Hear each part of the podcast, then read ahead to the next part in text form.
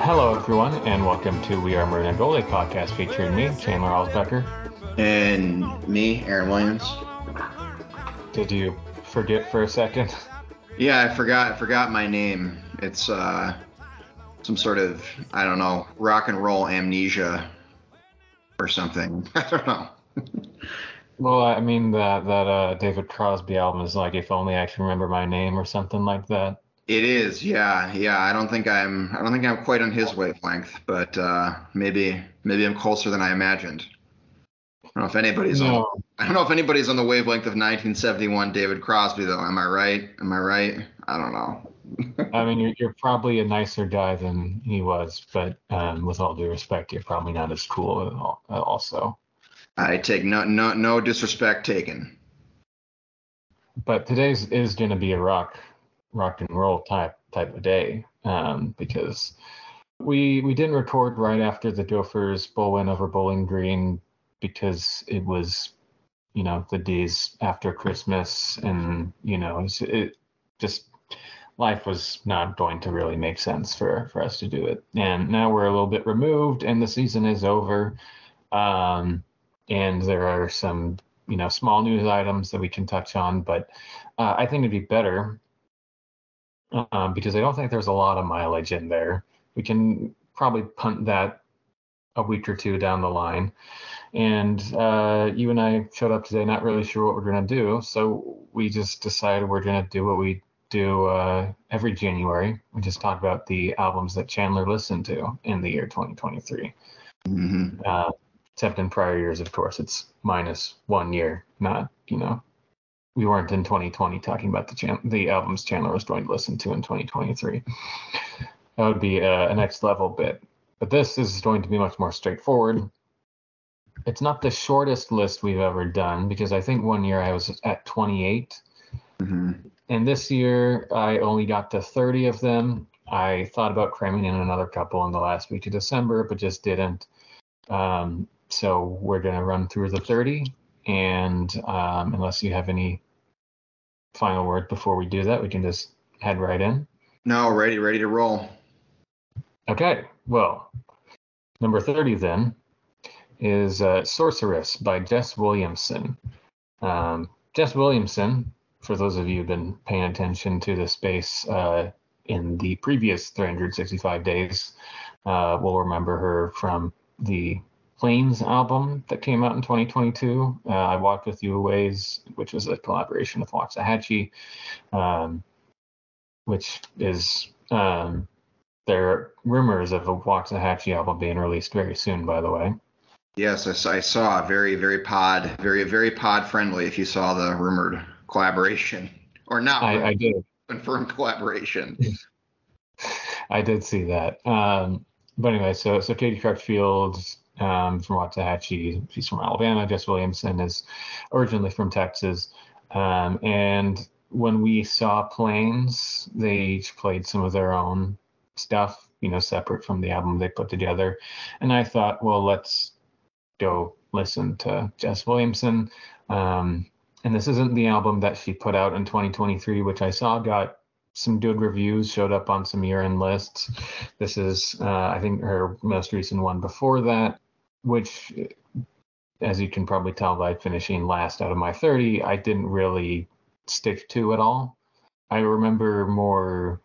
I mean, I, I gave it probably three or four tries and it just kind of bounced off me. She has a good voice. I wasn't really taken by the lyrics. There's one song on there that I remember sort of feeling like a kind of in the ghetto type, well meaning but not quite on the mark sort of social commentary song about uh, I think illegal immigrants to the United States, but yeah, it, it's kind of a slow sort of atmospheric record, which is a bit different than I was expecting, um, having heard you know a, a, very strong country album come out last year. But uh, those those are mainly my thoughts about this record. I don't suppose you've heard this one. I haven't heard this one. Um, I like her. I mean, as a as a as a singer, and like you said, I, I really like enjoyed that show and the Plains record. So um, I probably will check out her work at some point. Um, but yeah, that's about all I have to say about it. Is that I, I do I do like her, um, even if I, you what I guess I don't really have anything negative to say, but uh, but I, she she seems she seems she seems cool and uh, worth checking out. Number twenty nine on the list is Celebrants by Nickel Creek, which one of my friends told me was probably his favorite album he listened to this year. Uh, it's sort of a progressive bluegrass yes. thing they've got going on. I understand it's a concept album, and which there are songs that very directly link to one another. Um, but I was not so locked in that uh, all the links connected with me. Um, I thought it was impressive, but it also the sound just didn't really click for whatever reason. The the vocalists weren't bad, but they weren't like you know enchanting to me. The some of the playing was was really cool, but you know there was nothing that was overly catchy or overly wowing to to make me continue going. Which uh, a lot of people really loved this record. It showed up on some year end lists, and um, you know being bluegrass, I'm sure Aaron has some thoughts on it. Mm-hmm. Yeah, yeah. So I'm glad. I'm glad is. I'm glad you're taking a foray into the Thile verse.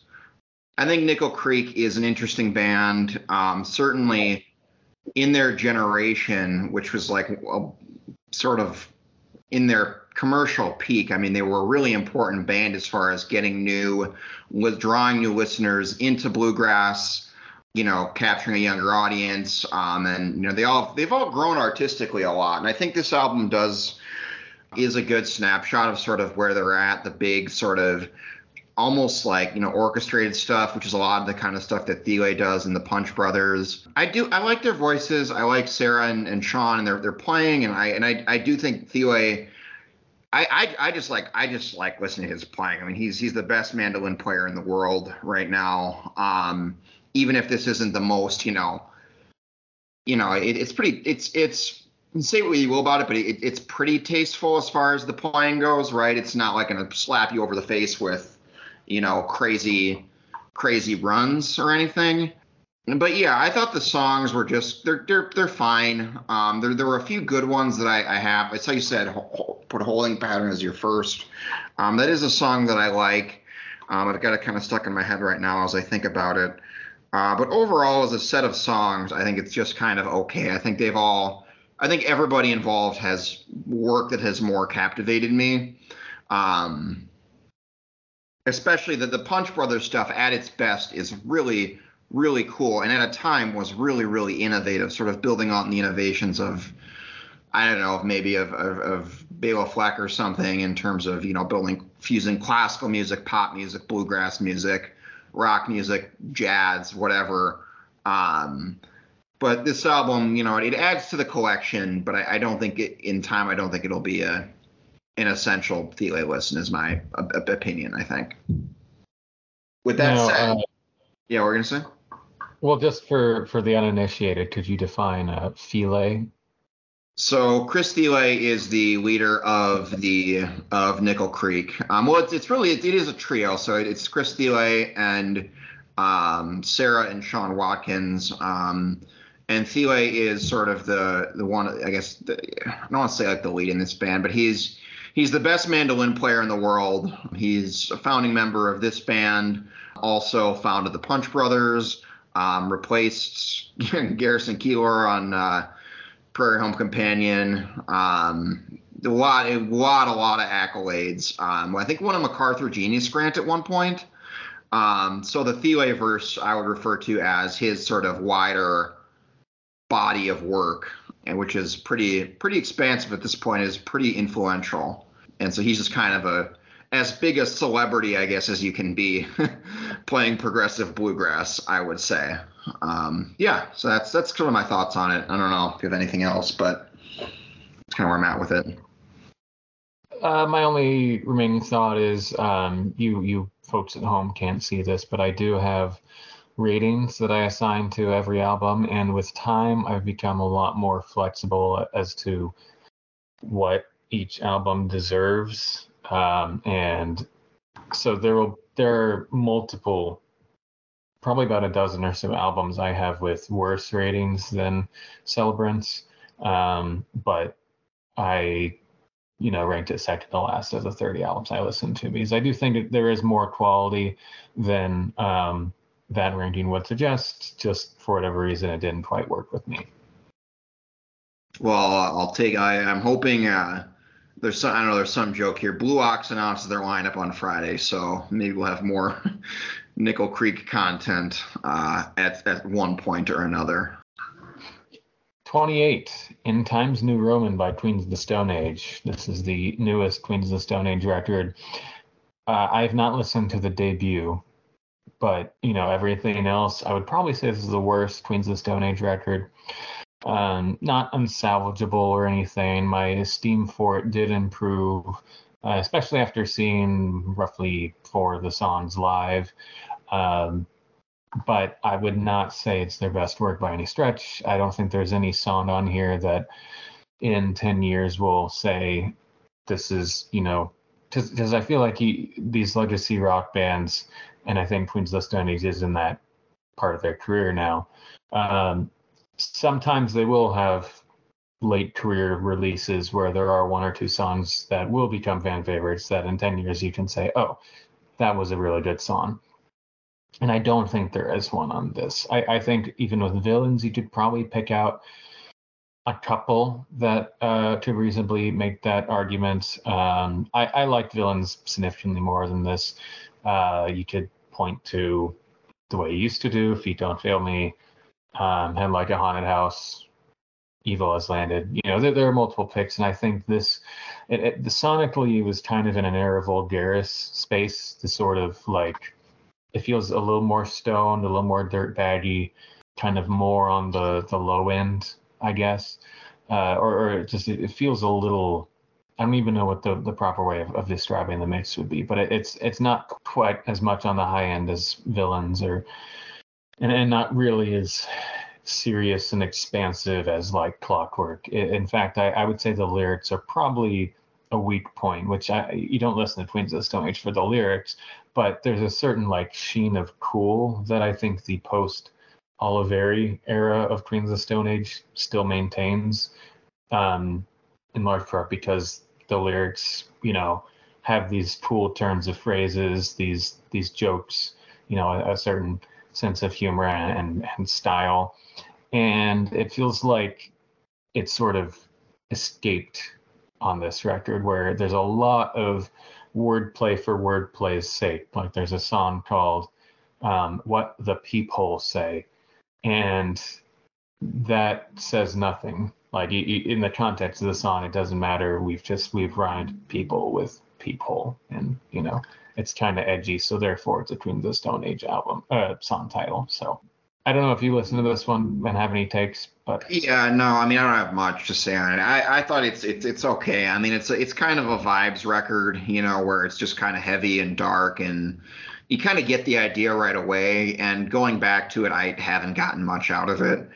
I think you're right about the last one. I think that one grew on me, and I think prior to that, the catalog is mostly bulletproof. So I think I'm I'm in line with your assessment that it's probably the at least the one that I care for the least um, as of as of right now. Who knows? Maybe it'll grow on me, but yeah, I don't I don't care for it uh, nearly as much as you know, you know, like Clockwork, Era Vulgaris, Radar.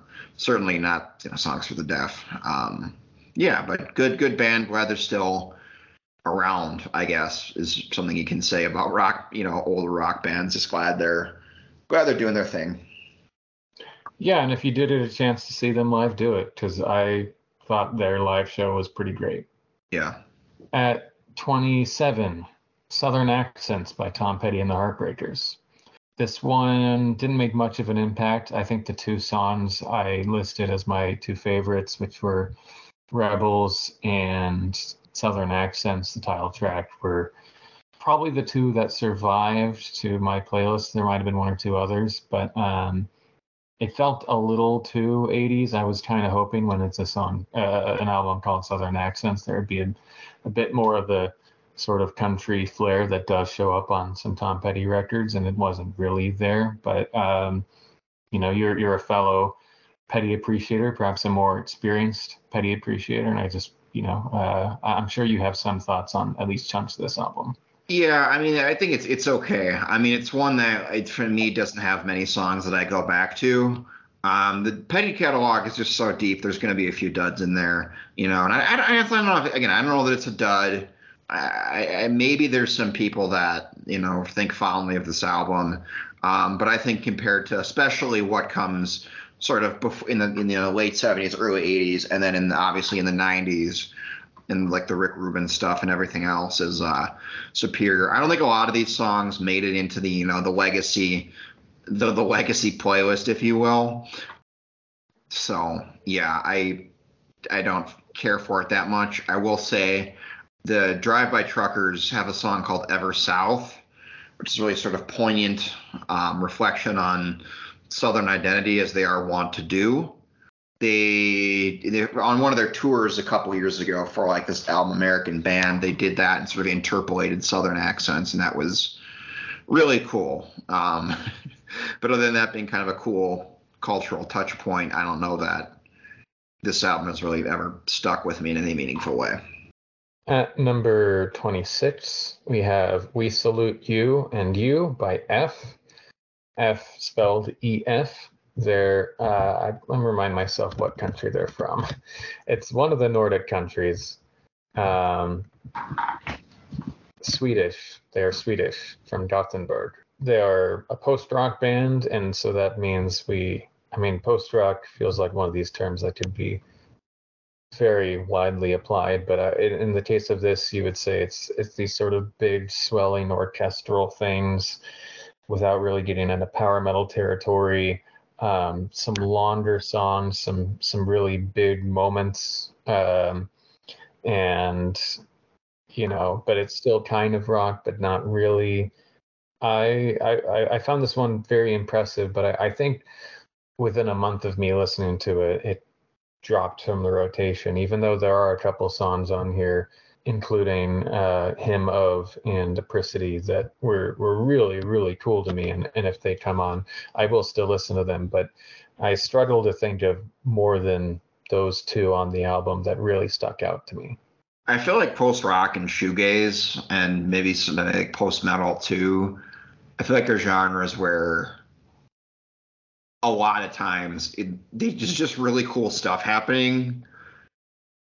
Sometimes the songs just aren't like at that level. you know what I mean? Like sometimes it's just not memorable enough. You know, like there's a great, you know, you, you, you, know, just, again, I'm, I'm a rock fan. I need hooks. You know, I need something. You know, um, it's like it's, it can be uh, awesome textures, awesome guitars, awesome atmospheres, awesome vibe you know, even awesome composition. But um, again, if the songs aren't there, they're not there. That's just a general observation about post rock sometimes. Yeah, and I I do think if you are into this sort of thing, like there is ample material for you. Um, like as someone who likes progressive rock, there is stuff in here for me, and I'm sure if I gave it another listen or two, um, I would come away thinking, yeah, these guys are really good at what they do. But at the same time, like you said, it, for for for like the way we listen to music now, um, where everything is mixed together, um, it is more of a, an occasional. It pops up on a on a playlist, and you're like, sure, we'll do it this time. But like, it's it it kind of um, there's no hooks. You know, hmm. it's, it's much more about the the big swelling thing and the, and the larger uh, the larger instrumental piece, although there are obviously you know vocals on this album. So, so I, I think it's good. I wasn't so into it that um, it's higher on the list, or that I'm listening to every F album now. Number 25, American Heartbreak by Zach Bryan, which I feel like I, I can probably give Aaron the floor for a moment to, to talk about. Yeah, yes. This is obviously Zach Bryan's uh, breakthrough. Um, he'd had a couple, he'd had some YouTube hits and stuff before this, but this is the album that sort of propelled him from sort of all the country upstart to um, now stadium headline, US Bank Stadium headliner. Um, really, really wonderfully successful album. Um, as far as I'm sure it sold like five million copies by now. Um, one of the stories of the year, the year it came out. Um, so that's as far as the cultural impact sort of goes. And like I said, he's now a household name. So I know he's happy with this record.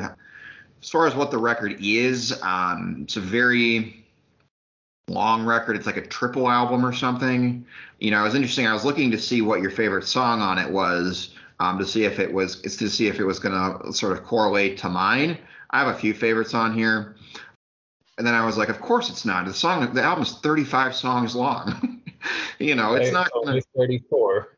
I'm sorry, 34, 33, and then you are my sunshine, which is not not doesn't really make sense. But uh, yeah, I, I don't know. I, I like the record. I really like certain songs. It is inherently with a 34 song album, as we've talked about a lot. You know, it's like you're gonna have if not even some duds you're sort of gonna have you know some songs that don't work or just are sort of meh um, verging on filler um, I, I, don't think this i don't think this album is an exception to that i think it's good i think the best songs on it are great or my my opinion my favorite songs on it are great you know um, my favorite songs for what it's worth are probably some of the more upbeat songs i do like the hit you know, something in the orange that has 500 billion streams. I do like that song a lot, uh, if only because I've heard, you know, I've heard it a zillion times. But also, you the outskirts and younger years, which are sort of nice, up tempo, kind of almost heartland rock songs. Um, I think that's the vibe he does well. But I think what most people say about this record, people that connect to it, um, and maybe we've talked about this before with him, it's like people use the word relatable a lot with with Zach Bryan. Like it's very it's very comfortable, a little worn. You know, it's kind of raw. Even the new one that came out this year is pretty raw, especially when you consider like it's like a in the commercial strata that it's in. You know, it's something that a lot, a lot of people have, you know, connect connect connect to easily the emotions and the sound and the songwriting and I mean, you know, he seems like a, you know, gives off the vibe of a kind of like a cool dude. I know there's a story behind it and all, but uh that's I don't know, sort of my thoughts. Yeah, it's a really long record. It's not without its imperfections. Uh, it's one that I, I, I, I, do I do enjoy though. Um, although I'm beginning to enjoy parts of the next one, I think as much. Um, and there's even some songs from earlier that I, I, I like a lot. So too long didn't read. Uh, good for Zach Bryan. Congrats on uh, selling a billion records. I didn't really know what to do with this album because I listened to it exactly once this year. Mm-hmm. The reason I listened to it exactly once is because it is two hours long. And I decided the time to do it was on a long drive to Madison. Yeah. And even even in that setting, which should be like the perfect place to listen to an album, it's just too much. Like I, I was I was probably two thirds of the way and I thought surely we're almost done. And then I looked down at my phone when I stopped to get gas, and I got another ten songs left, and I have no idea how. Yeah. Um, like it, it, it to me the the biggest strike against this, and I will get to like the good things about in a moment, um, which includes what you were talking about, but you need variety, and there's yeah. just not a lot of variety on this album. Like you, you need to justify the the two hours we're spending here. And um, I, I, think Zach Bryan is a good songwriter. It like he, he has the red dirt sound, but unlike the average red dirt I've heard, um, like he actually knows what he's doing and he's not just writing the crappy pop song. You know, it's not say it's not catchy or anything, but I, I, I do think some of the song structures were a little repetitive at points. None of the, I mean, I, am not expecting him to put out a big, you know, fill a side with prog country or something, but um, well, I, I, think that coming later on the list. we will, yeah. Um, but like, sort of, um, he does this thing where like he he repeats the chorus, but with everything dropping out before he goes into the last chorus and plays it like normal. You know, like he drops his voice a bit. There's no drums.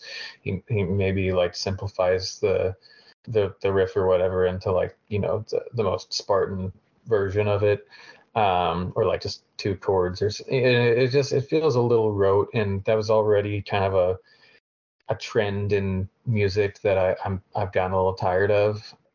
Yeah, I, I think he's a really good songwriter. Um, I I got one of my friends hooked on Zach Bryan. Uh, just you know telling about this this album, which I again I, I think it's good. It's just too much. I can't listen to it again. uh, if I ever do, it'll be in like three different sittings um, because it's just too much, too much. Um, and and again, I think it does a little one note, but um, I, I, I did listen to his single with um, I guess it was probably an EP actually. Yeah, he, he had um, a song with with Justin Vernon on it that's pretty decent. So um, yeah, I, I I have nothing against Zach Bryan. Just you know, if if you're gonna be two hours long, make it worth my time. At number 24, we have Big Time by Angel Olsen, which is one of the most acclaimed albums of uh, 2022. I got a few of those on this list, including American Heartbreak. Um, and uh, I, I I wanted to like it more than I did because it is very pretty at a lot of points. These um, it, and it, it, occupies a lot of the the same space as other albums on my list this year, which is you know sort of alt country, lots of pedal steel on this album, lots of sadness on this album, and at times it really hits. Uh, and I, I think Big Time is a, a really strong Bob Dylan song, but uh, and in fact there's a version of it with with Sturgill that uh, I just found out about this morning. But but I, I would say decent chunks of it came and went for me. Not to say it's bad or anything. It's it's good. Just uh, its highs were were better than the rest, and I, I'm not sure if the highs you know hit like a a point where I really, really need to listen to, you know, this on repeat or anything. I don't have a super strong opinion on this album. I know people like her a lot, um, and I've liked a few songs at different points. Um, but yeah, I, no no comment. I would cede that one, cede that that one to you, and tell you you're absolutely correct with your assessment. That I haven't really, I don't know, haven't spent much time with album. Is all I'm saying. Well, you've probably spent some time with this one, number 23, The Notorious Byrd Brothers by the Byrds. Actually, I have not. This is a Byrds album oh. that I have not spent much time with. I'm a I consider myself a casual Byrds fan. Um, but this one is not one, and I certainly like the the uh, we've talked about you know the the offshoots of the Byrds. I'm a big fan of. Um, but yeah, no, not not not this one. I I I, I see this one to you. Well, I've been very slowly going through the discography of the bird since high school. Uh, and this is number five on my journey. I've gone in order. Uh, and this is the first one without David Crosby. Um, or, sorry, no, this is the last one before David Crosby is gone. I think he might have quit by the time this album came out. But quit kicked out uh, with that guy. What was that? Quit kicked out. Who knows with that guy? God bless yeah. him. but anyway, so this is uh, it, it's sort of I don't know, it picks up kind of I, I, would say more where Fifth Dimension leaves off than Younger Than Yesterday, but obviously it does still have bits of Younger Than Yesterday in it because on that album they were doing the psychedelic thing, they were doing the sort of um, you know, exploratory weird stuff. And they do plenty of exploratory weird stuff on here. And sometimes it works, sometimes it doesn't. Sometimes it's just weird. Like, I, don't think Tribal Gathering does anything for me. Um, Artificial Energy is kind of a nice sort of stoner, you know, hippie song. Old John Robertson is a fun, very efficient, uh, what is that, 110 seconds uh, I, I really don't dislike this record at all. It also went by pretty quick, actually, now that I think about it, because I, I, am really, there aren't really a lot of songs on here that I listen to a lot. Um, so pretty pretty short review here of the Notorious Byrd Brothers. Next is Sweetheart of the of the Rodeo, so you know we'll probably talk about that next year, and I'll have uh, you and I will probably have some more thoughts because I I feel like that is one that you would have heard. That is one I've heard. That is one I have opinions on. Okay, well tune in a year from now and you'll yep. hear those opinions. At 22, Haunted Mountain by Buck Meek. Buck Meek, of course, being the uh, sometimes lead guitarist, usually rhythm guitarist, backing vocalist, uh, and I think occasional other instrumentalist of Big Thief. And uh, the two of the three times I saw Big Thief in 2023, uh, Buck Meek was the opener, just playing his uh, solo stuff. Um, and it's kind of a quiet, sparse, often very slow country thing. Not always slow. Uh, the title track to Haunted Mountain is pretty fun. I, I heard that one live and I thought, oh, this one actually moves pretty well. Yeah, but I would say for the most part, it's it, it's an uh, an album that takes its time. Time takes its time too slowly. Um, at times is very pretty. Um, by no stretch would I, I really say compares to um, really any any bit of Big Thief's work uh, in, in terms of overall quality, but it's a fine enough record. And Buck Meek does have a good voice. He's got some good players on it. Um, I don't know them by name, but uh, you know the band I saw live was good, and the playing on the album is good. So, you know, if if you're a Big Thief nerd like me, it's it's worth listening to, and there will probably be some songs that stick out to you, but uh, I don't think it's one that'll cement its place in your heart. Actually, yeah, I, I haven't heard this one, but I, I do like his vibe. Um, like I say a lot, he's I've listened to some of his solo work and I find it really pretty. Very pretty is a succinct way of putting this. Yes. Number 21, GN by Ratboys, who will appear later. This is, I think, their second album, Ratboys. Uh, this was while they were technically still a duo of uh, Julia Steiner and uh, and David Sagan. I, I think it's the mix is very uneven on this album, first off, and that's probably a big part of why I don't have it higher. Uh, where at times it's really, really quiet, and even like the more rocking moments aren't quite as, as loud as I would like them to be for a band that, uh, as you and I witnessed in person, does rock pretty well. Yeah. Um, so I think that's kind of an issue holding back a lot of these songs. But like Elvis is in the freezer is a is a fun song. Mm-hmm. Control when it really gets going is a fun song. The record I, I remember kind of being a um, slow build and trying with the plans. Like there are some really good songs here, um, but I I think they kind of blend together at points. And I think just with a better production, it would have been uh, a better album overall. Yeah, I think it's fine. Um, I again, I probably listened to this of the last few, uh, or the few, just I guess there's only a few uh, Ratboys albums. This one I probably listened to the least. I think. I think this was around when they were playing this album. I think it was probably the first time I saw them in 20. Maybe actually I saw them in 2018 or 19. So maybe they had one more. But you know, for a while, and I guess I'll talk about this more when we talk about the other one. But um, it felt like they had a lane for a while and this was firmly in that lane. And I'll just say leave the rest for later. Well, uh, moving on to a lot of people's number one album of 2023, Rat Saw God by Wednesday, which is a very impressive album to me, and yet not one that consistently landed.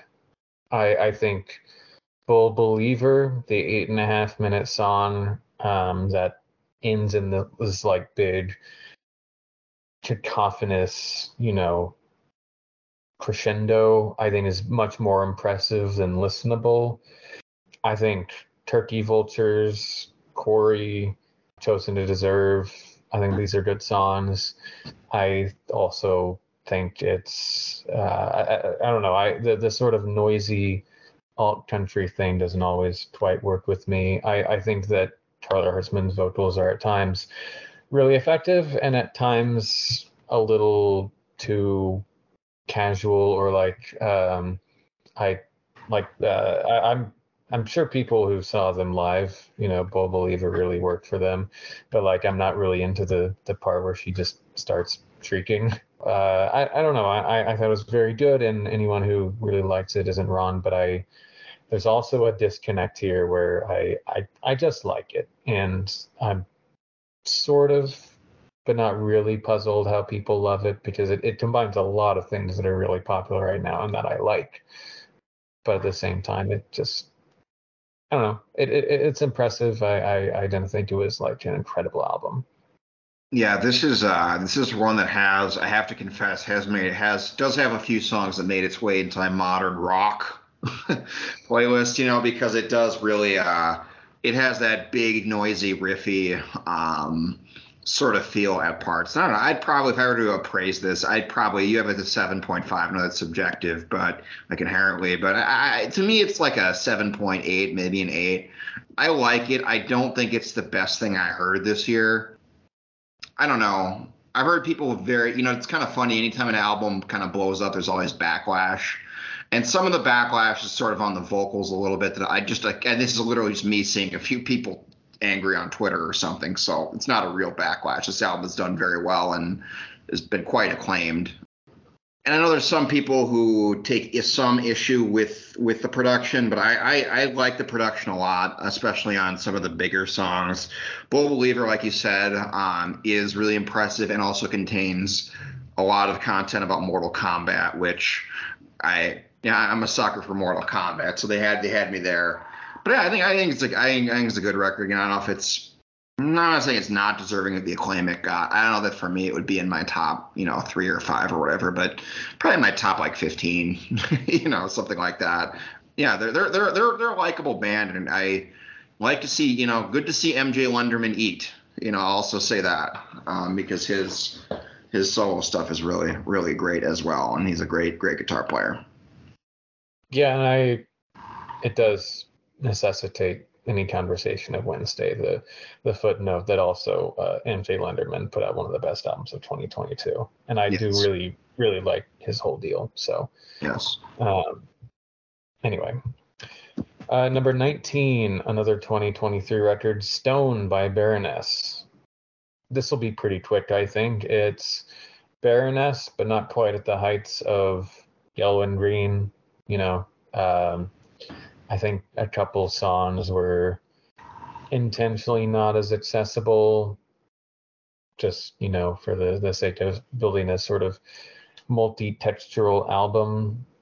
A lot of songs about death, which is not like novel for a metal band, but it's much more about like dealing with loss and that sort of thing. And uh, I, I do still like Baroness. I will still listen to the songs on this album, and um, but but I, I would not say there are any like hardcore bangers that you know will will go in there with uh with uh raison pinion or anything like that.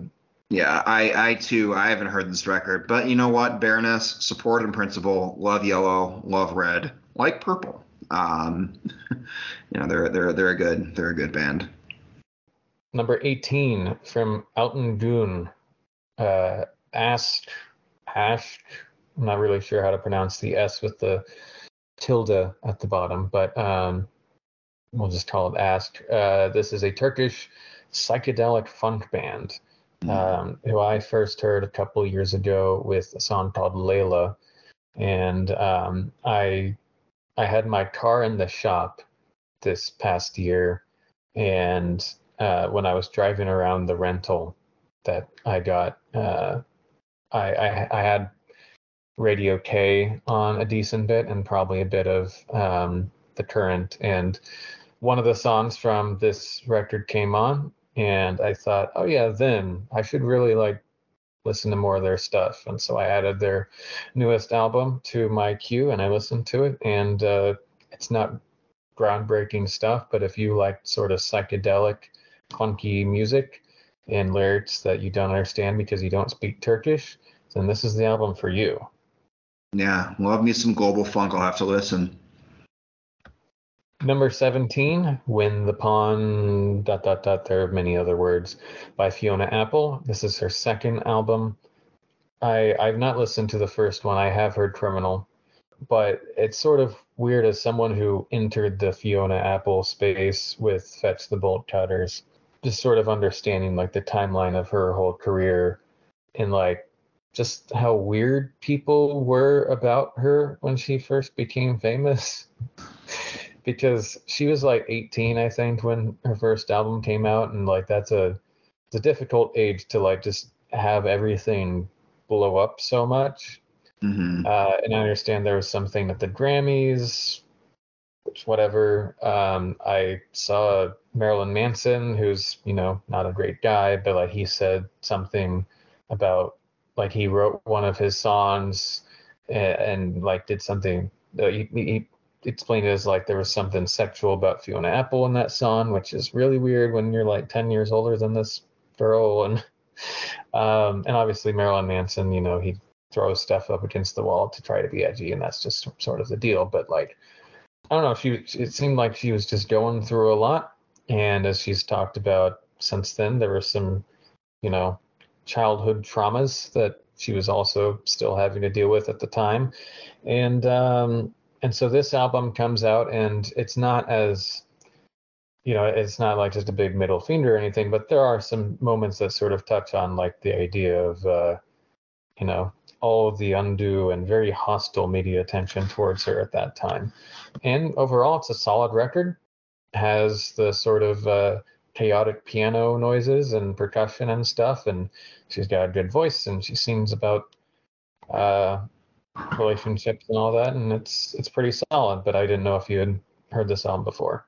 No, I haven't. Again, she's another artist that I like, but haven't checked out her entire catalog. Um, she seems brilliant. You know, I mean, just her, her again, her, you, you use good words, the piano and like the percussion and all that. Um, very, all her best work is all very percussive.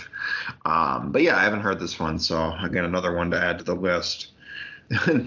I have heard the next one on the list. Yeah, I'd be very surprised if you hadn't. Number 16, Raise the Roof by Robert Plant and Alison Krauss. If you have listened to Raising Sand, just imagine that with a lot of really good songs, but just like slightly worse and you're not really sure why. I don't know if it's they just picked worse songs or maybe it's just it doesn't feel as novel. You know, it's it's still very solid and you know when you're listening to any individual song you will not feel any sort of unpleasantness because it's Robert Plant and Alison Krauss playing some some very pretty music at you. But um, what what are your thoughts on it? Well, it was funny. Um, so I, I was kind of think I was thinking I, I was thinking along the same lines. Um, I was going to make a joke about, well, it's not as good because they're playing fewer Allen Toussaint songs um, and, and Townes Van Zandt songs. Um, but then I realized your, your number one song on here um, I believe. Let me look. Let me make sure I'm right. Oh, your second was "Trouble with My Lover," which is actually an Allen Toussaint song. So, um, shout out to Allen Toussaint, America, one of America's great songwriters. No, it's it's it's fine. I mean, it's just it's it's immaculately produced. T-Bone Burnett, you know, all the best players. If you look, you know, if you go go through the musicians on the Wikipedia page, you know, Marc Ribot, David Hidalgo from Los Lobos, Bill Frisell, Stuart Duncan, uh, Viktor Krauss, Lucinda's on it for some reason. Well, not because she sounds great, and some others. You know, it's just it's just really like really really tasteful, and uh, you know that's great. But I I agree that I think the song selection and something something there's something more a little more striking about the first album to me. And again, maybe it's just the the you know fortune teller and nothing and some of those other songs, but uh, yeah, it, it's it's it's it's a fine it's a finalist, and I I think I I have like three or four saved into my playlist that I listen to from time to time, but nothing. I mean, I wouldn't say it's a low point for either of them, but it's it's not you know essential the way the last one I think was to both of them. Yeah, and I I think Going Where the Lonely Go, uh, Trouble with My Lover, Can't Let Go. Like there are some really really good songs here, but the total package doesn't feel as strong. Yeah, yeah. I forgot about Can't Let Go. I forgot that's a song that Lucinda does. That's a song I really like. I think they did that live, and I will say when we saw them live, they were very, very, very def. Certainly the high point of that show. Um, Exceptional. Yeah, really, really good. Yeah. Number fifteen. I'm gonna read the whole title here.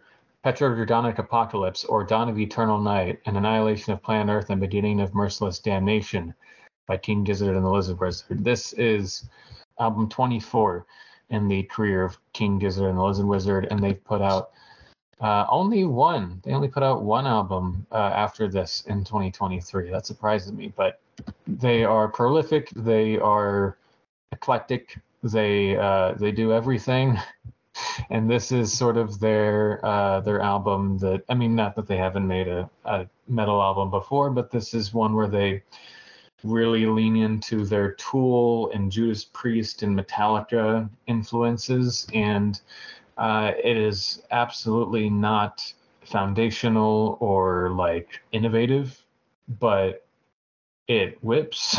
Sometimes uh, it's more important. Yeah, yeah. The, the the question of does it go is is a is a vital question to every every album, and this one goes pretty hard. you know, I, I, think there's some moments in uh, in Dragon, in Gila Monster, in Motor Spirit that like if you're gonna try to do a prog metal album, a, a progressive thrash album, like you gotta really have the chops. You gotta have you gotta chops. You gotta commit to the bit. You gotta have the chops. You gotta commit to the bit, and they do both of those things really, really well. Because some of the ways they like just kind of, I'm not a music person, but I I, I like it when they make cool noises and they just kind of change up the tempo and the time signatures and everything. And um, I I really really like this record. Uh, I, I because it's not like important or groundbreaking or anything. I, I have it a little lower, but just in terms of a, is it really fun to listen to? It, it yeah, I I think it's a lot of fun to listen to if you're into this sort of thing. Did I tell you? I think I told you this, but I was at a bluegrass show a couple weeks ago, like a few months ago now, actually, and I, of course, they put me next to like the only other like the only the only other hippie in the room, and this guy was talking at his table because um, it was a jazz club about how he owned every whatever every single available King Gizzard and the Lizard Wizard vinyl, and I was just like, that's you know I, I I just support that 100% because you know we need we need we need people supporting the music economy. You know we need bands with loyal fans and. uh yeah, they seem like they seem like they deserve it. So uh, good for them. Uh, I don't think I've heard this one, but who who knows because they have so many. Um, I, I know Gila Monster. I know that's one I have um, saved in my playlist, but I'll have to listen to it because I, I like the the reference point. You know, you had me at Metallica meets Tool meets Judas Priest. You had you had me there. That's a good combination. So I'll have to listen.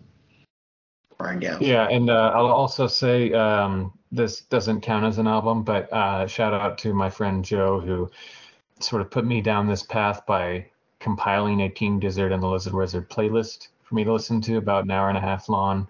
And that doesn't include any songs from this album. So, you know, uh, got exposed to a lot of the good stuff and have it in my rotation. And, uh, um, you know, their, their lyricism suffers as a result of their the demands they place on themselves to write so many songs all the time. Yeah. But you know they are fantastic musicians. And uh, that's one thing. That was the thing. I think I said this to you off air, and I'll, I'll go quick with this. But uh, um, off my last one other time is that I heard an interview with Trey Anastasio from Phish, who said direct, like the quote was just something like you know like he's talking about young band. He was talking about Goose and King Gizzard, um, and he was talking about King Gizzard. and He was like, they're fearless. You know, you sort of throw things at the wall. They're fearless. They'll do anything. It doesn't always work, but the, the ambition and the fearlessness is commendable. And he meant that in a very positive way. It wasn't a backhanded compliment. So I Trey Trey agrees with you, I think. That's what I'm saying. Yeah, you gotta love a garage rock, psychedelic rock, funk, power metal, thrash metal, prog metal. You know, it, it, add up all the genres and they are this band, and uh, that's very cool of them. Yep. At number 14, Life is Good on the Open Road by Trampled by Turtles. I think I'll let Aaron take this one. Yeah, this is one I think just looking at the placement on the list, the number, I think I'm actually higher on this album. Um, this is one that came out. It was sort of a not a comeback record because I think their last one, I think Wild Animals had come out in 2014. Um, but it came out after a period for Trampled where they weren't playing a whole lot. Um, they weren't didn't have any records released. Um, I don't know. I don't know what was going on within the band or the writer with Dave or with whoever. Um, like why that why that was. Um, but it was a comeback album of sorts. Um, and I I really like this album. I I I I, appraise it a little higher. I think I think it's a really good mix of songs. Again, as somebody who so values the live show, a lot of these songs, specifically the up tempo songs, I think are really really good additions to the live show. Kelly's Bar, um, the middle, Annihilate, I think is actually one of their best live songs. Um, and then there's also some good. Uh, I mean, now you have I Went to Hollywood as one of your favorites. That's a good one. Um, Good Land is a really pretty sort of Americana instrumental um, that I really like. And when I think we need to take the totality of the album, I, I actually think it's probably one of their three or four best. And I mean, of course, I'm know un, unbiased completely. Um, but I, I, I I really like this album. Um, it is a trampled album, so I mean your your formula that you're playing with is still pretty much the same. You know what I mean? I mean you know you're you're gonna get some some up tempo slammers, you're gonna get some sad weepers, you're gonna get a few sort of in the middle. Not a whole lot of experimentation um, in a conventional sense, but uh, it is a it is a good album, and I look forward to hearing hopefully some of these songs. Hopefully, if we uh, hopefully see them in July.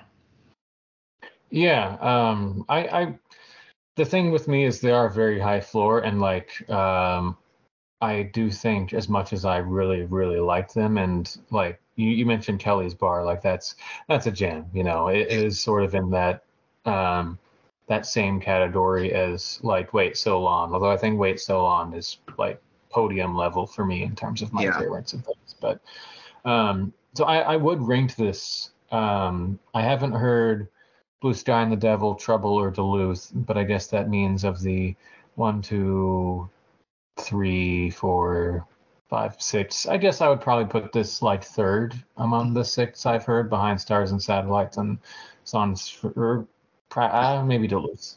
I, I or I don't know. I have heard Duluth actually. Uh, so I, I, don't know. I don't know exactly where I'd rank it, but it it is very good. Um, I also think I, I am very used to everything they do, and so the impact of any specific Trampled by Turtles album is probably not going to be overly, you know, impactful on me uh, these days. But um, I do like it. All right. Next on the list, uh, filling in a hole in my knowledge that was existent for way too long. Number 12, Pearl Jam by Pearl Jam. Oh, we don't. We, we do. We got 13. Oh, did I did I skip thirteen? Skip thirteen.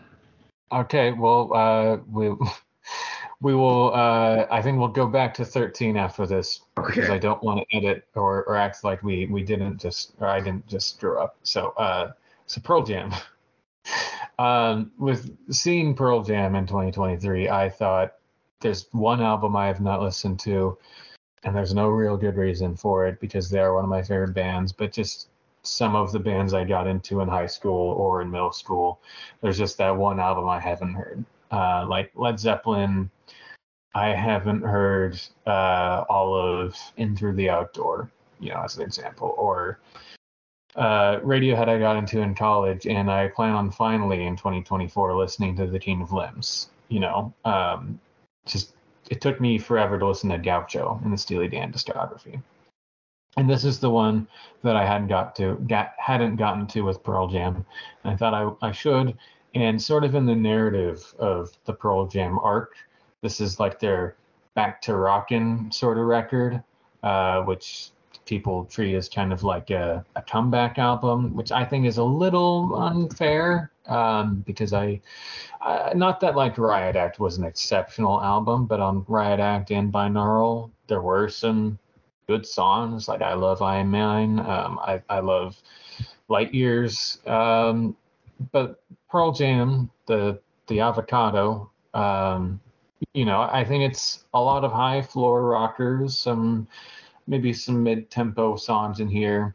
And then I would say there was one really like one of their best songs they've ever written. That's Come Back, um, which is this just like aching power ballad about you know a song, a friend who's died, and um, sort of wishing you could see them again, and um, which Light Years is also in that category, but uh, Come Back sounds sounds different from that, and um, you know I, I, I do love it when Eddie Vedder sings real good, and he does sing really good on that song, and the rest is perfectly fine. And I'm probably giving it a slight boost because it's Pearl Jam. What uh, do you have any thoughts here?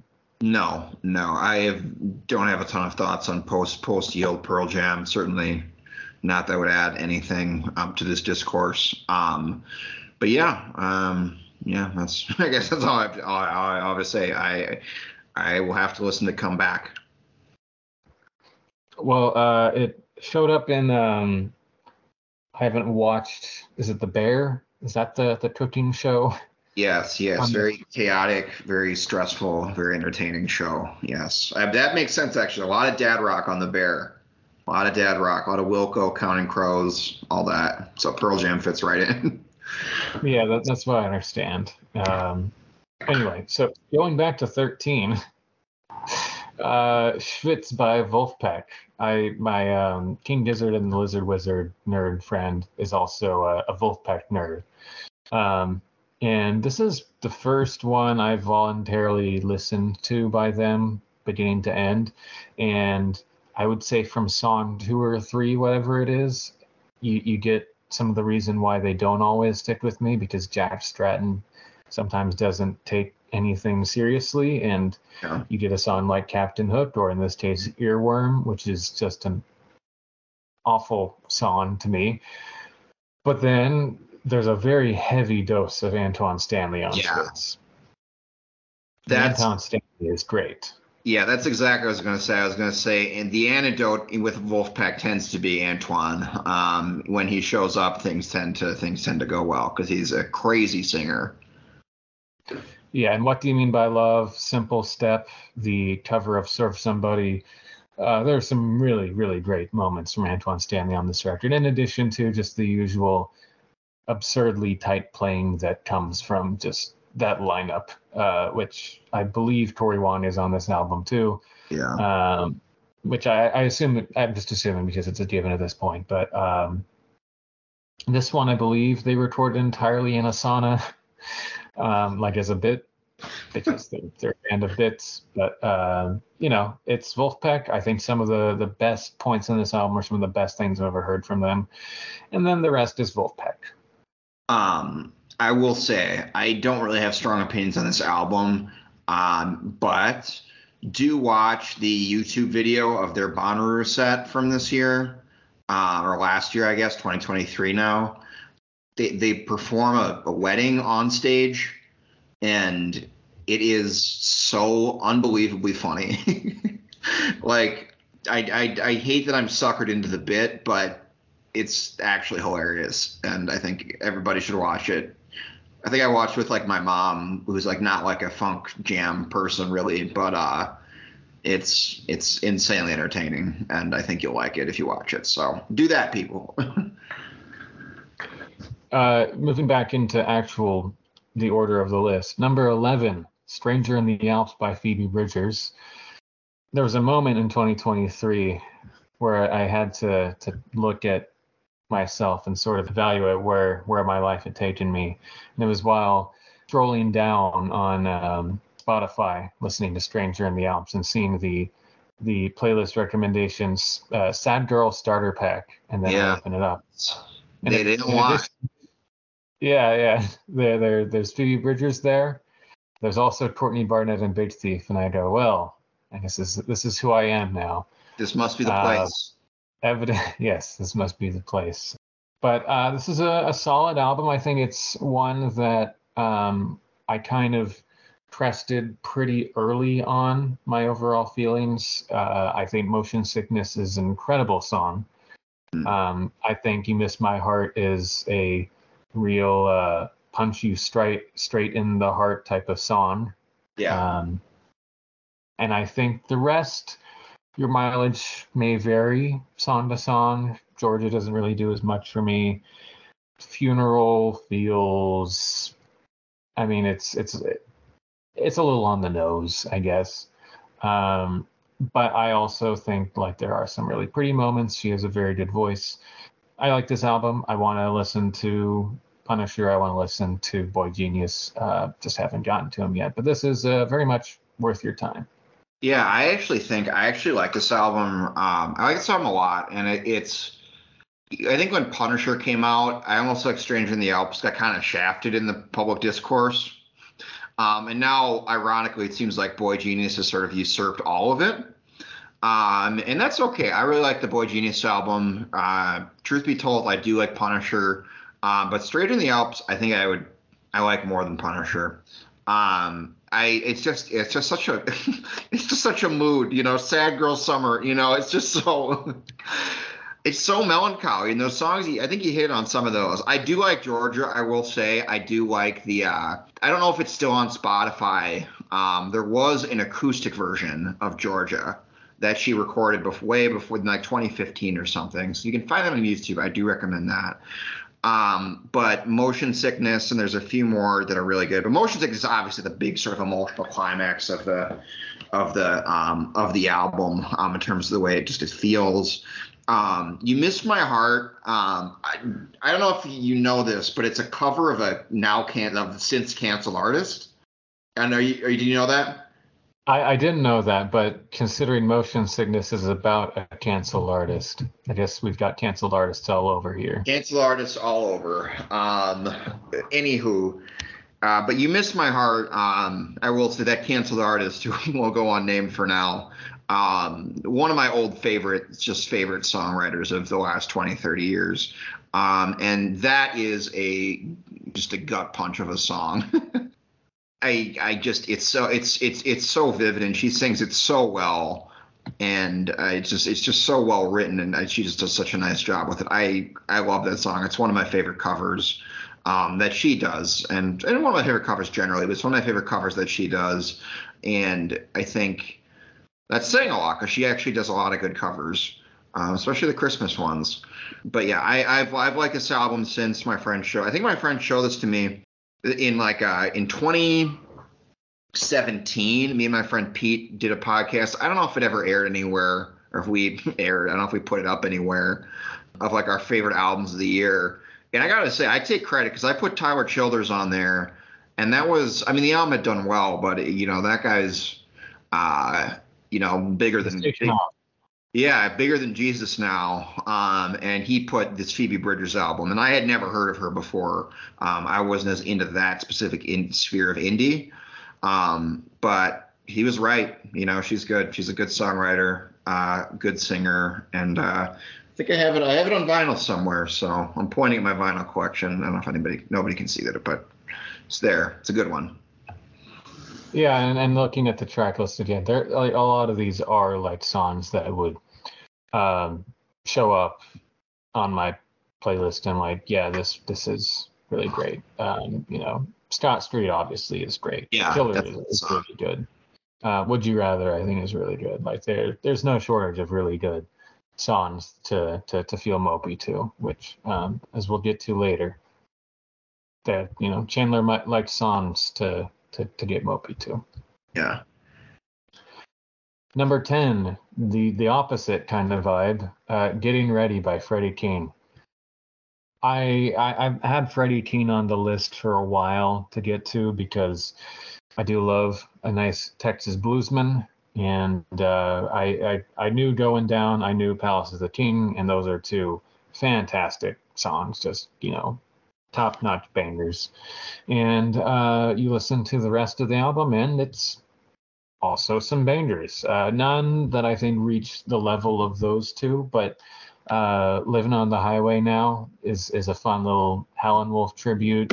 Uh, you, you get some, you know, sort of classic blues um, things in here that I, I, if I was smarter, I could describe.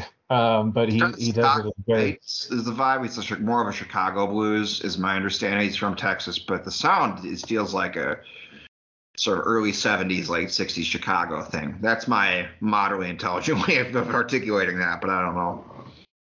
I mean, yeah, he, he is uh, Chicago blues, but he, he's also from Texas. He, you know, I, I, I don't know exactly where to categorize him other than to say I, I want my state to take credit. Yeah. and the fact Palace of the King is about uh, going back to Dallas. Um, and he did die in Dallas. You know, um, I, I, I think we we deserve some credit here. Chicago has plenty anyway, but um, I I think what was that? I was gonna say, yeah, they have. They get enough love anyway.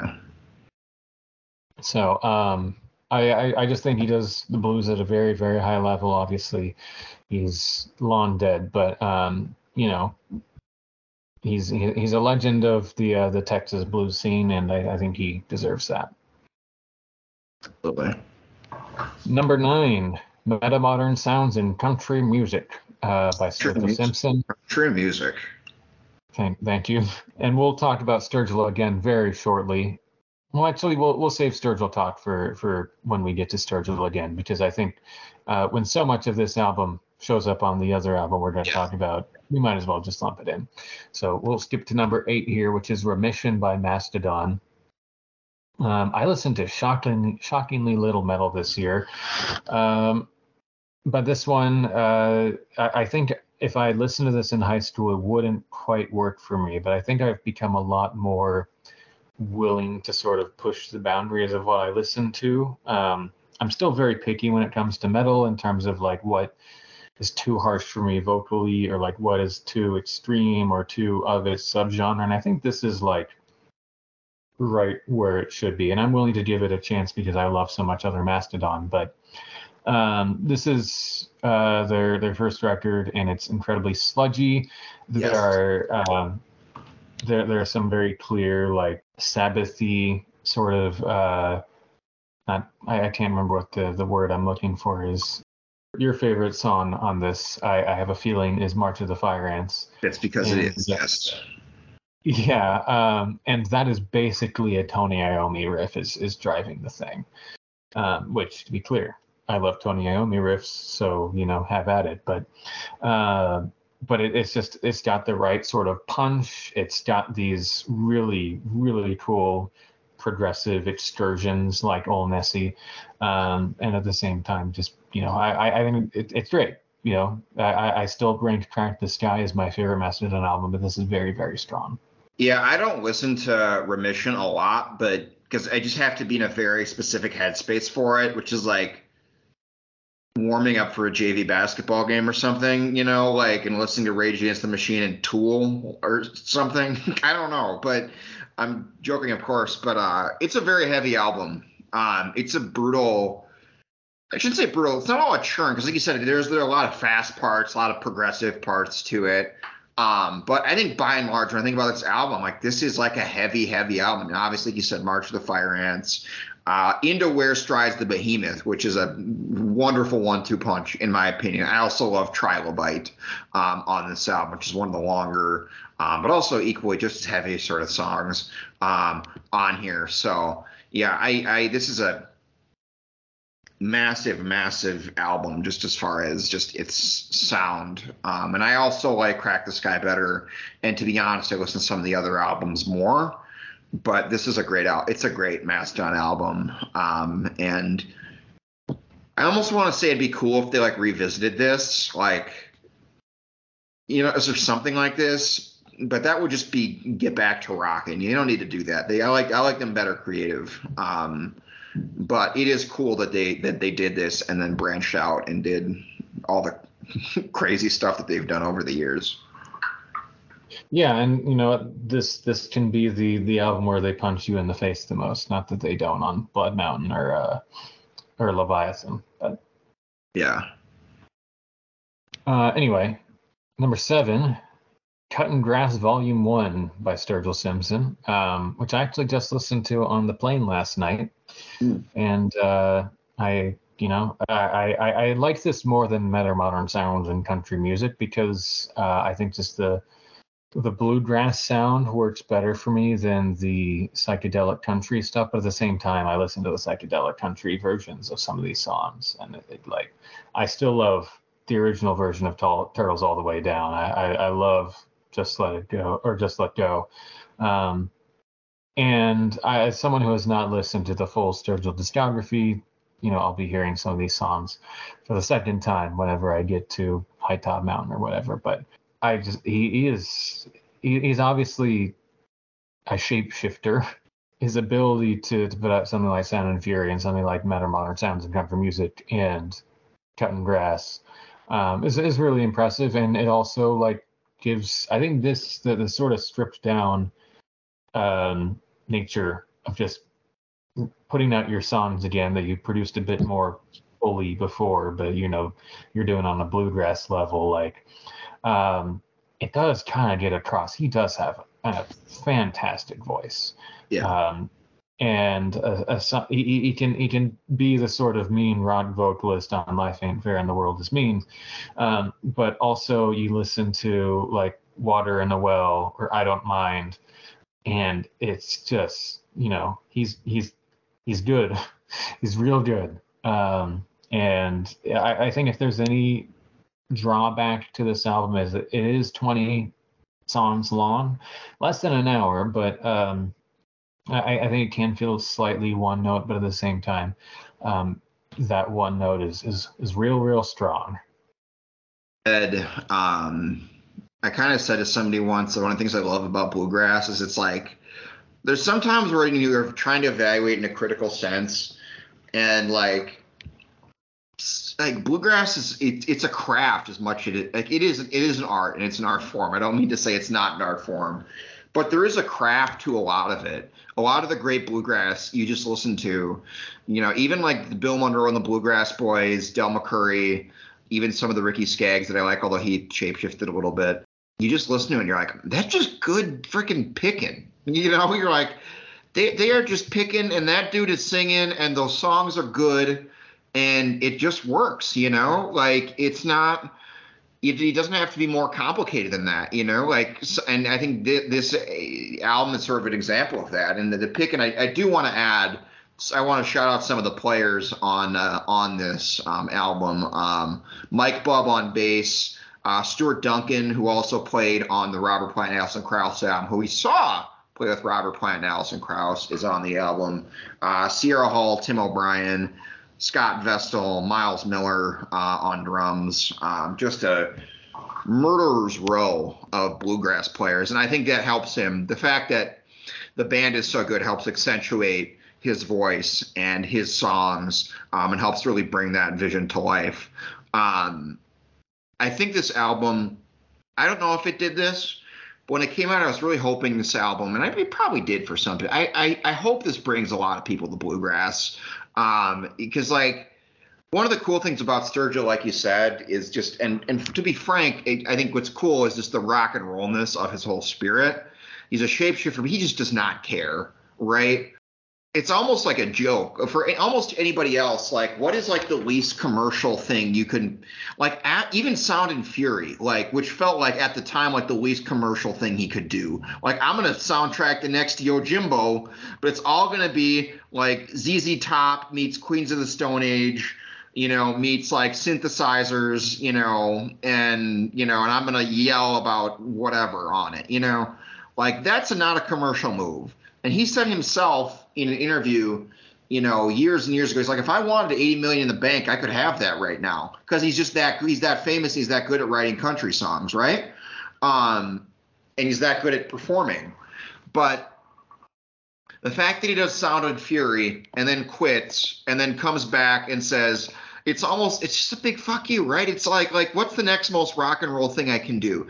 I'm gonna re-record my entire catalog as bluegrass and again, I love bluegrass, but bluegrass is like the least commercial you know, I mean, there's a reason I read those names of those those legends that he plays with, and no, no, nobody knows who Mike Bub and Scott Vestal are. Maybe a couple people know who Sierra Hull and Tim O'Brien are, but nobody knows Scott Vestal. Scott Vestal's a genius, you know. And if he was, any, you know, a similar artist in a, a similar stature in any other genre, I feel like these guys would be, you know, you you know their names, but um, all that to say, it's very cool that he did this, and the songs work very, very well. Um, and I like the second half too, uh, but I think the first half especially is really, really good. And I do that song "I Don't Mind." I think it was the single. Uh, that's the one I go back to the most. That's a beautiful song. It's not on any of his albums actually, um, but I just think that's a fantastic song. I do want to touch on too. Um, is it all right if we touch on Metamodern? Yeah, do that. Yeah, so Metamodern to me, I just want to talk about a little bit. I think it's one of the more formative albums for me in a few weird ways. Um, right when I sort of started listening to country music and Americana, it was probably around 2014. So it was right when this album was sort of popping off.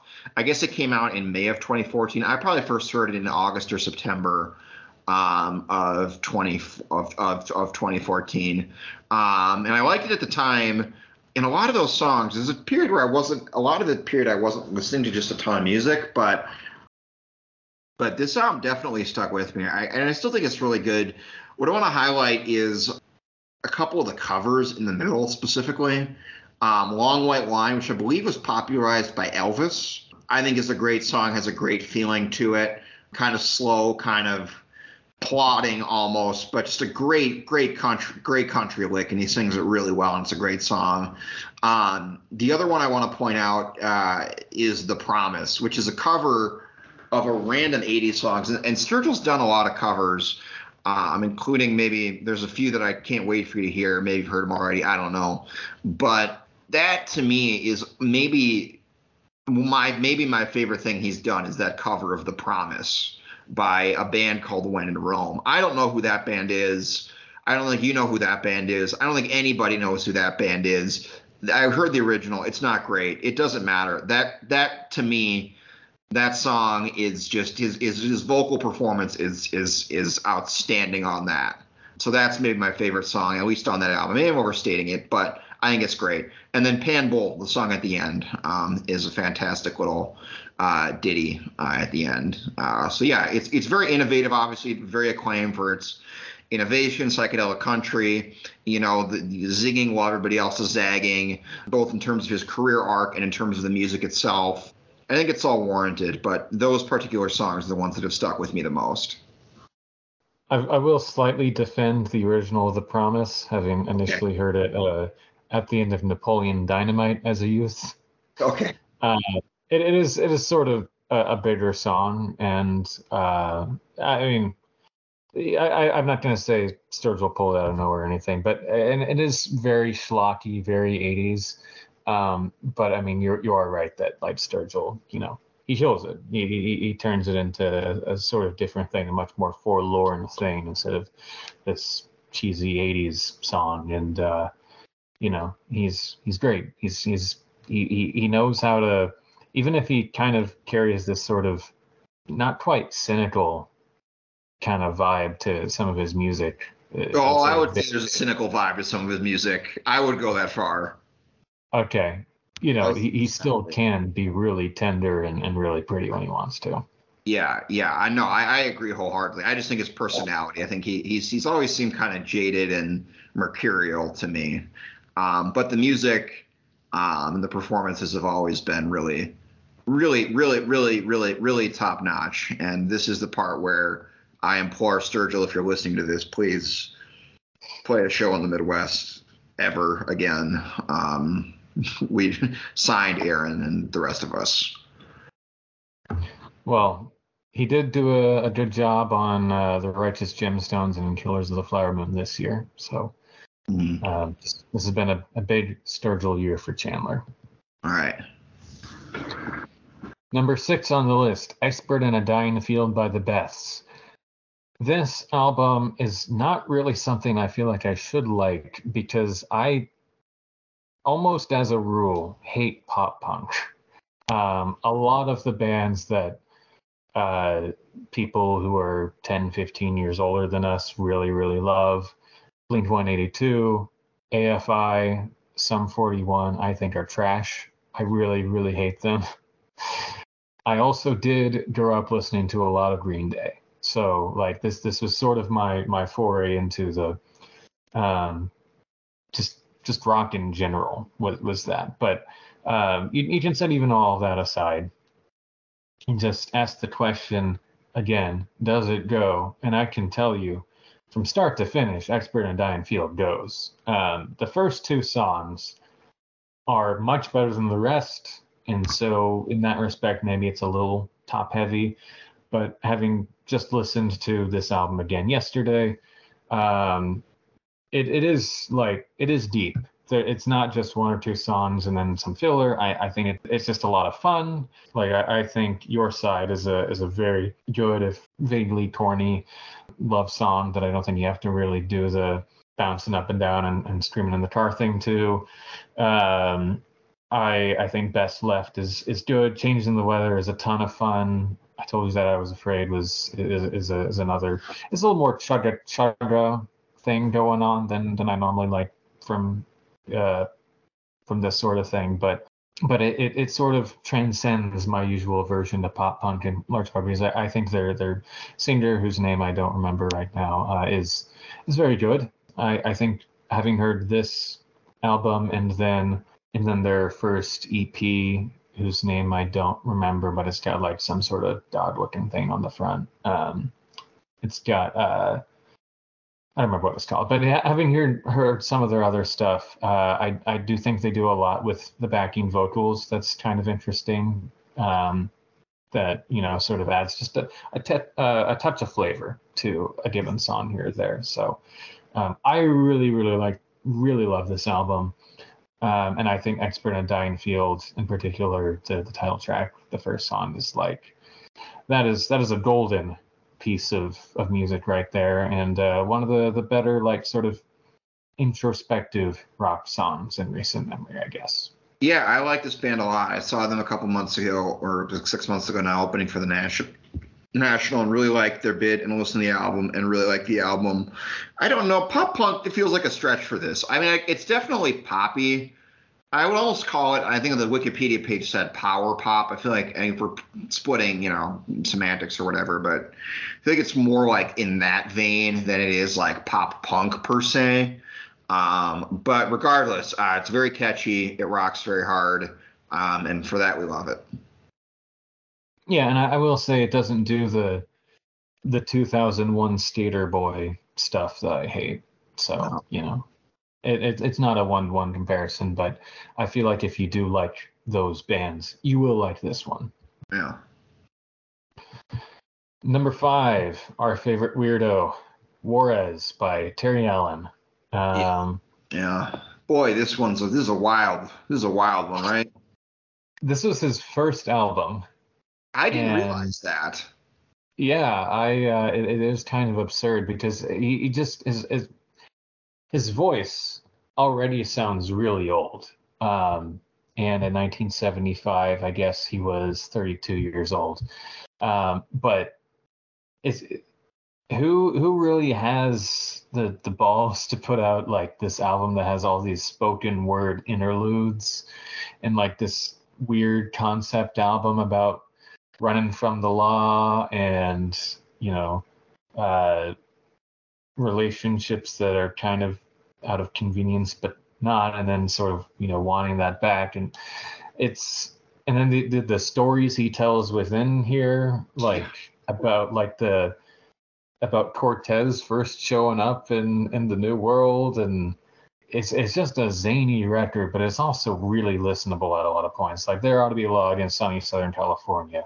It's just mean and really really cool. And and the words device is is is a, a cool little country song. And I love Cantina Carlotta. I've, I've listened to that so many times this year, um, just for fun, without even like you know considering it as a piece of art or whatever. Just he, he's a he's a really peculiar but just stellar songwriter.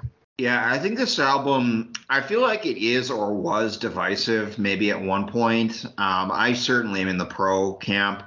like I feel like it's a love hate thing. I think it's just too weird for a lot of people. you know, it's just too especially when it gets framed as like, oh, he's like some sort of weird outlaw country guy. Like you can sort, it's like the bones of that are are in there, and then it's just something completely different, as is the case of all his work. Um, but I, I love it. It's it's bizarre. It's beautiful. It's poetic. You know, everything we love from Terry Allen, I think, is epitomized in Juarez.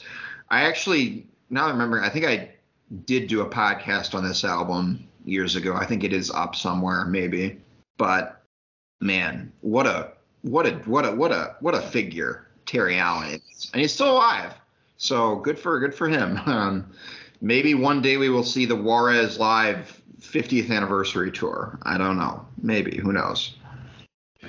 It does feel like there is a, a sort of undercurrent of the modern sort of alt country movement that liked Terry, which is great. Yep. You know, when we saw Plains, they played Amarillo Highway. Um, I read a an interview with uh, Buck Meek where he mentioned Terry Allen as a as a songwriting influence, and um, I want to say like the Wilco guys, I think, are fans, which doesn't surprise me. No, that is the least surprising thing you could have said, but. Uh, I want to say maybe MJ Lenderman might like Terry Allen. Like there, there, you know, there, there's this. There are we we are joined in this specific nerd sphere, which I'm I'm glad because he deserves some recognition. Yeah. Anyway, uh, number four, "Crushing" by Julia Jacklin. You want to talk about sad girl music? Yeah, that that that's a sad that's a that's a that's a sad girl sad girl record. I think I have to look this up. I think I saw her at a festival. Um, was it her or was it somebody else? Let me see if this was actually her. Maybe it wasn't her. Maybe I'm thinking of somebody else. Maybe I'm thinking of somebody who's equally not suited for a festival. but regardless, uh, it's a beautiful, it's it's a, it's a beautiful, beautiful sad album that I have not spent enough time with. I think I well, really like. Uh, she was supposed to open for Courtney Barnett when I saw Courtney Barnett at the Palace, and then she just backed out like I, I, don't know exactly why. It was like a month or two before the show. And I really wish she had played because this was like more than maybe any other album I listened to this year, an instant like boom, this is now one of your favorite albums type of thing. Um, because yes, it, you know, to, to, to use the, the word one note again, it can be a little bit that way, but even then, you like you, I, I obviously pressure to party is just an incredible banger of a, a, song that you know you can you can listen to while sad, you can listen to while happy.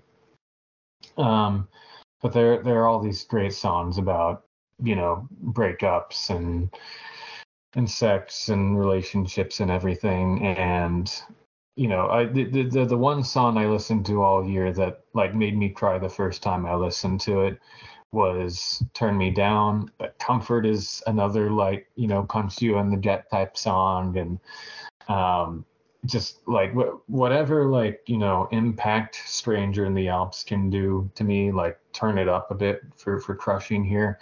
Um and uh and hands is a uh, or no uh, head alone is, is a great song and you know they're, they're I, I i I'm gonna run out of words to say here, but I, I really, really love this album, and I plan on listening to her most recent album soon. And uh, if if she comes to town, then I'm gonna make it a point to go see her because I think she's really, really fantastic. And uh, yeah, I don't have anything more to add about that. The same which cannot be said about the next artist. No, this one is squarely in the wheelhouse. Magnolia Electric Company by Songs: Ohia is my number three. Uh, for a while, it was my number one. And I would say the top three could probably go in just about any order. But um, this one, I, I, had heard a couple songs from it, mainly Farewell Transmission, which is, you know, a, absurdly good song, you know, like in terms of it, it's an opus, really. Just the. Yeah. It, it, it's a journey, whatever pretentious words you want to put on like a you know seven or eight minute song that has all these that, that, that ramps up and ramps down and you know all that like that is farewell transmission great great song um, and it, the only reason i don't have it as a 10 is because i didn't really like uh, Peoria Lunchbox Blues, mm-hmm. but um, the old black hen is just a that's a you know a, that's a what was that? It's I don't know if I'd say a weeper. I would say a weeper, but it's not really a weeper. It's just a beautiful, beautiful song.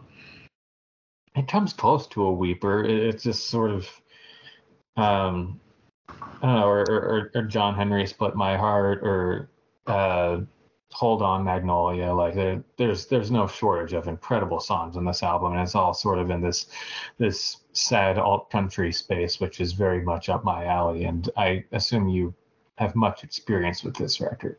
Yeah, yeah. I uh, I, I think uh, at one point I used to play some of these songs with my band um, poorly and I think at one time I thought maybe we should do like a live stream of like all the doing the album consecutively, which says nothing other than I really like this album. we weren't good. But no, I think what you said about Farewell Transmission is accurate. I do want to start there. I think that's apex rock. I honestly, as far as the best I mean, again, best is a loaded word, and there's so many songs that come out every day and every year. I mean, who's to say what is the best rock song of the 20th century or 21st century, I should say. But I, I, honest to God, I, I think it's in the conversation. It's, it's, it's so riveting, and it's, it's so electrifying, you know, and so raw. It's, it's a perfect, perfect song. It, it's, it's one of the songs. There's a couple other on this album. I, I think the top you can quibble about the 10 versus 9.5, whatever. At least the top three songs, maybe top four, I, I, think are as as good as it as good of a run as it gets. And Farewell Transmission, I think it's like I said, one of the best rock songs of its era. Uh, Molina is a totally tragic story, you know, just in the story of his life. Um, but I and I hate to say that like magnifies how crazy this album is. But when you consider his life and like when you hear, you hear him singing about hardship and overcoming hardship and adversity and overcoming adversity and succumbing to adversity at times and all of this, when you read in the context of his life, you're like, this guy, like, this guy, this guy was living it, you know, this guy was going through it. And I don't mean that, I, I just mean to say, like, everything you hear on this album, it he sells it 100% as far as like this is his lived you know experience. This is this you know sort of sad hard you know bleak midwestern opus you know and um again whether it's by autobiographical or not i don't know but but but you believe you buy it. You buy it. And i think that's the big part of it is you buy all of this um, more so than almost any record I've heard, and certainly most more so than most records in this um, in this vein. So yeah, farewell transmission. It's an apex rock song. Uh, it's my probably one of my top five to ten favorite songs of the last 20, 25 years. Would be 25 at this point. I've been riding with the ghost. That's a great rock song. Just be simple. Beautiful, beautiful song. Um, again, really a hard song to listen to at times but it's but it's fantastic. That's one that's been covered a lot. I know. I mean, if you want to you want to talk about it, an obscure artist who has a far flung influence, I would say too, in terms of indie rock, in terms of you know alt country, you know all that. You know, Songs: Ohia and Jason Molina certainly is is up there as far as an obscure influence. I mean, I know like even I think like the Avett Brothers were covering "Just Be Simple" on one of their tours. Again, which just just it just goes to show you know artists with much more commercial pull you know are, are you know the how how how widely this sort of thing resonate how resonant this album is. I'm also thinking about another a tweet that i read a couple years ago. It was really funny. It was from Tyler Mahan Coe who's somebody who tends to be more negative on music than i kind of would prefer. Um, but it's funny sometimes. And he had a great tweet that was something like where were you when when when Jason Molina dropped farewell transmission and rendered three quarters of your record collection complete completely obsolete or something like that. you know what I mean? Because it's just it's just it's it's just that good. And I, I do love the conclusion of the album as well. And I've talked a lot of the top half, but um, that huge that huge you know riff in John Henry split my heart. Um, and then Hold On Magnolia at the end is more tender. Um, he's a man who had many sides, uh, was very complex, and ultimately a very tragic story. But he was one hell of a songwriter, and this is, uh, I think, his his his best, his magnum opus. To reuse your word, um, and just some of the best rock music you're you're to hear.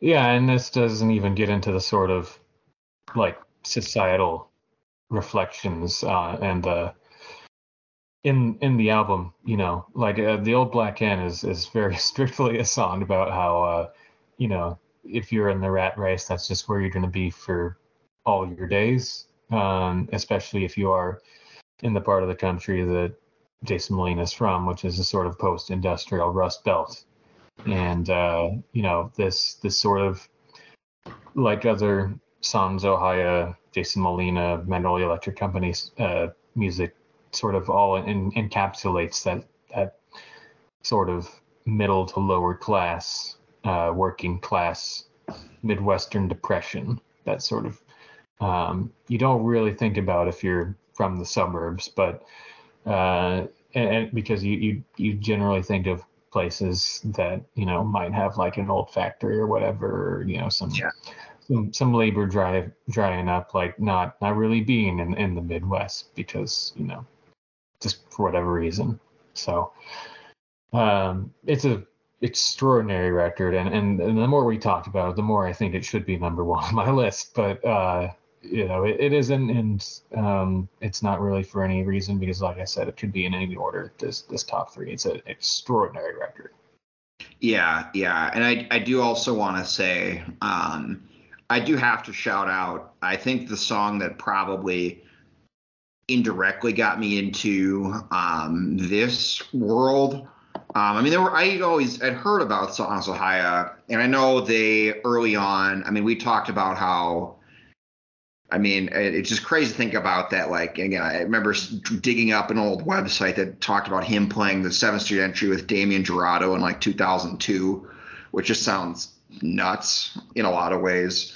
I know he, you know, he had a lot of friends in the industry I met Will Johnson from Centromatic, who's uh, great. He's just a great alt country songwriter. I didn't say much to him at all. I think I probably just said thank you and took a picture, but I was kind of like, this is as close I'm ever going to get to Jason Molina, you know, somebody who recorded with him and stuff. But the song I think that got me the most turned on to Jason Molina of, of all these references, um, there's an artist called Strand of Oaks. Um, he's like an indie rock artist, more or less, from uh, Indiana, and so kind of from a similar. He kind of is kind of from a similar background. He's a little younger. Well, he's he's younger, and he has a song called "JM" that's kind of about what's well, explicitly about Jason Molina, um, and it's a great guitar rock song.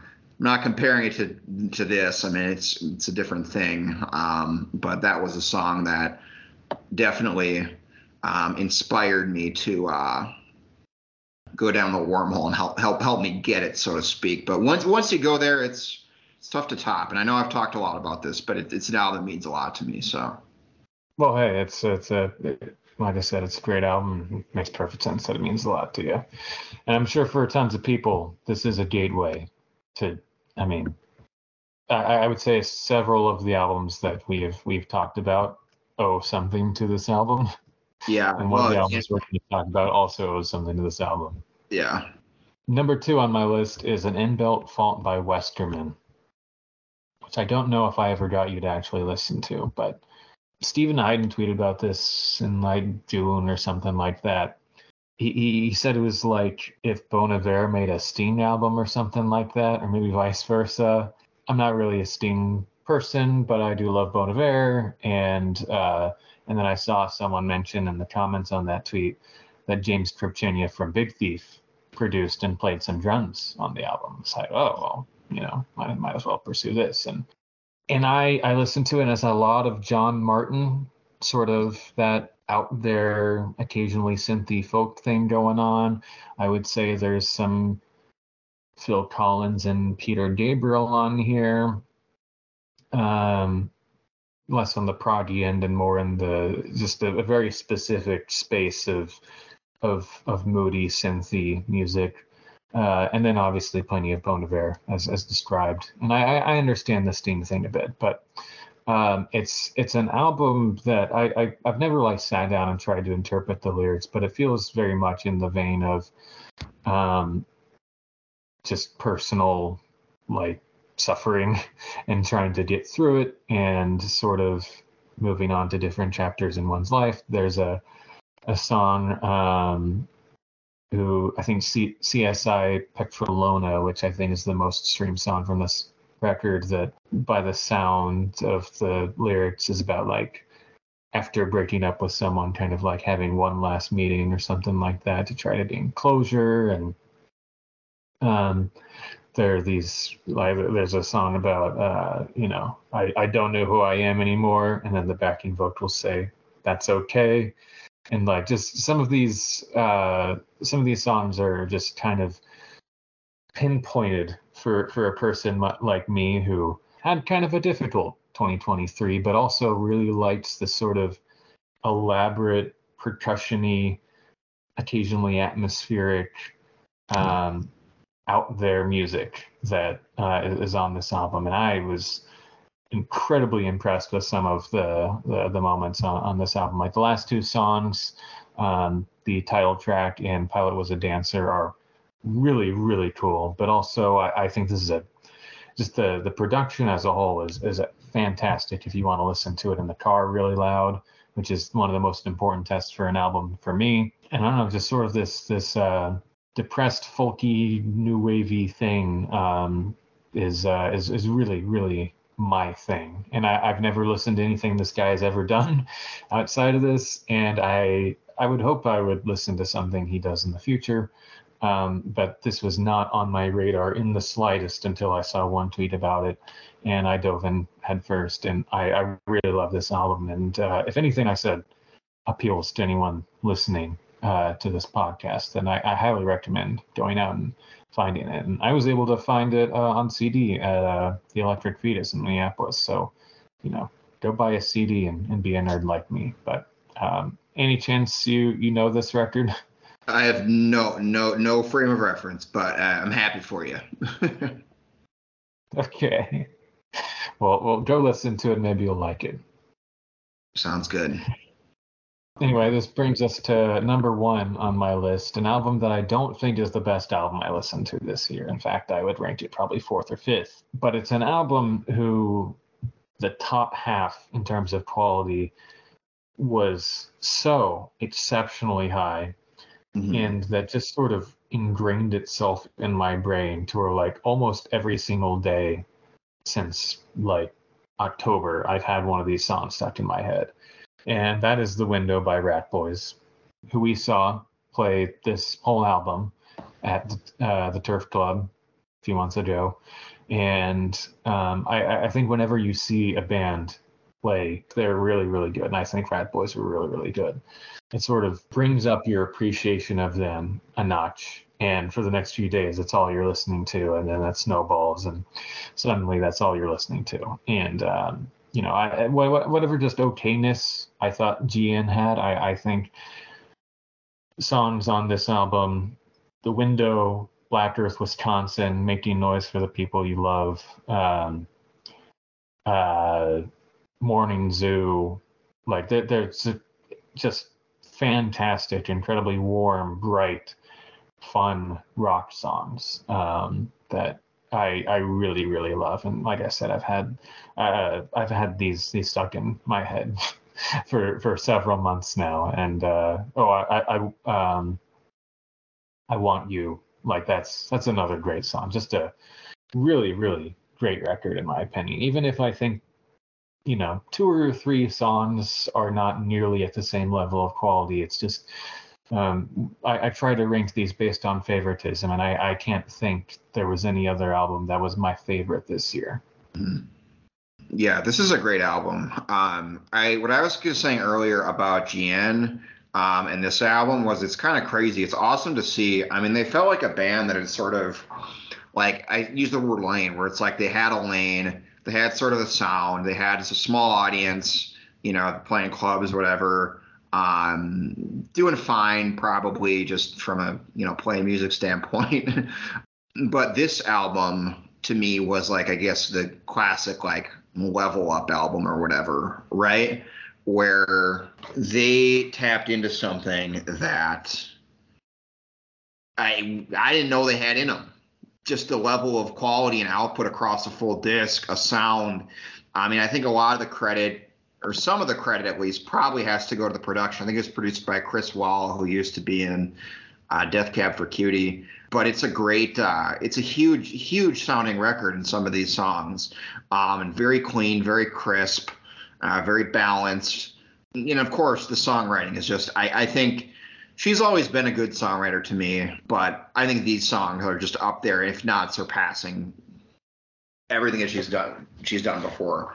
Um, specifically, the window. I mean, the title track. I, I, that song to me is just that's probably my favorite new song this year. It's really sad, obviously, when you think about it, but it's a beautiful, beautiful song. You know, it rocks.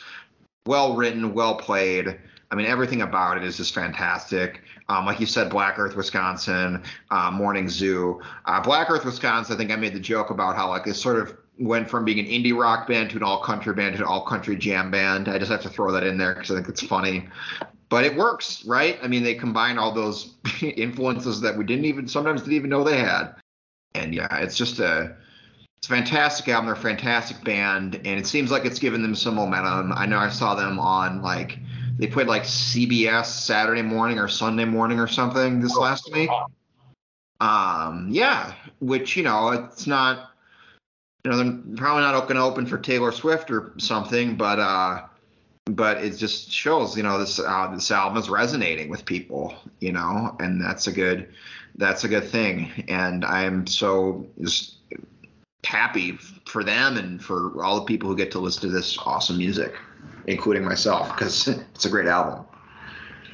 Yeah, and uh, you know we saw them at the Turf Club, which is a great place to see a band like that. And it, it, I don't think it's sold out, um, no. but it feels like their sort of place in the the indie scene reached a level that they should be playing. You know, maybe a step up. I guess the Turf Club's probably a bit bigger than the Entry. Yeah. Um, but depending on who they might tour with next time around, I could see them being at the palace. Does that seem outlandish, or at least first uh, half?